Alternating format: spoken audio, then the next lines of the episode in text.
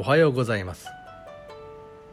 9月22日の一首一会です。近海和歌集より源実朝。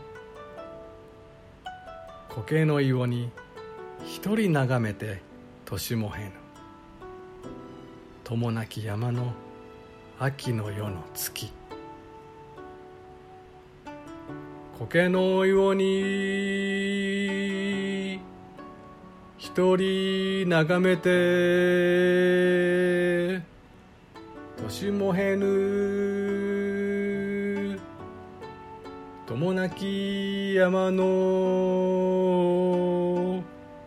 秋の夜の月。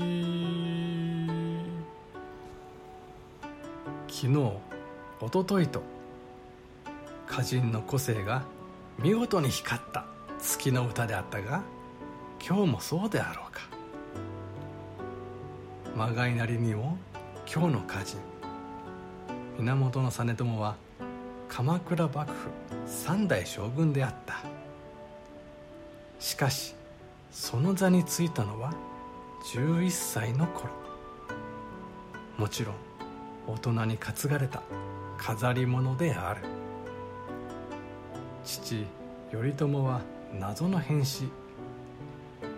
兄頼家は暗殺。頼るべき身内御家人らは企てに熱心で休まる心地など実朝はまるでなかったのだろう。でなければ今日の歌など出てくるはずがない。一人眺めるばかりで友などいない。彼の歌には常に圧倒的な絶望感が横たわっている。いっそのこと帝から新古今歌人のように夢の世界に逃避できたら随分楽に生きられたかもしれない。以上。今日も素晴らしい歌に出会いました。